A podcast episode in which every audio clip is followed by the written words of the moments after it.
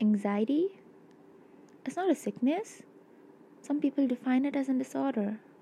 Me? I don't think so. I think anxiety is a natural response to tragic things that happen in our life death, separation, betrayal, mockery, and other things. You can't just um, um, stop it, it happens by itself. The pain of not knowing what others think of you, and the pain of knowing what they are thinking, it burns. It just burns and burns like a never ending fire. You see their eyes looking at you, judging you, mocking you, undressing you, and fuck, raping you.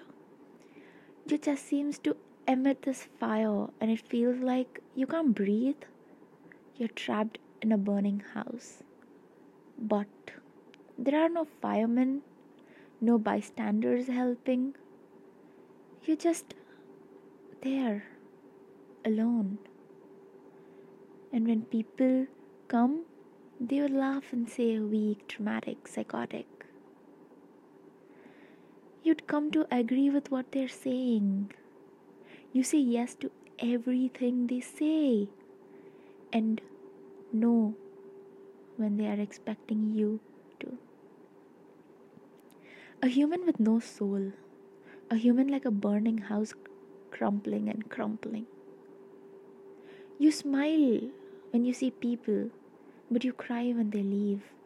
You're afraid to call out to them, to just scream and shout and beg for help.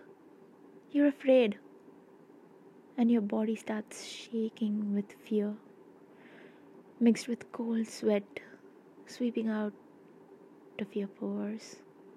You can't breathe, you can't think. You just want to end it, extinguish the fire once and for all. You just want peace, and your mind says end it, and your body says it too. I'm a failure, I'm a disgrace. I am no one.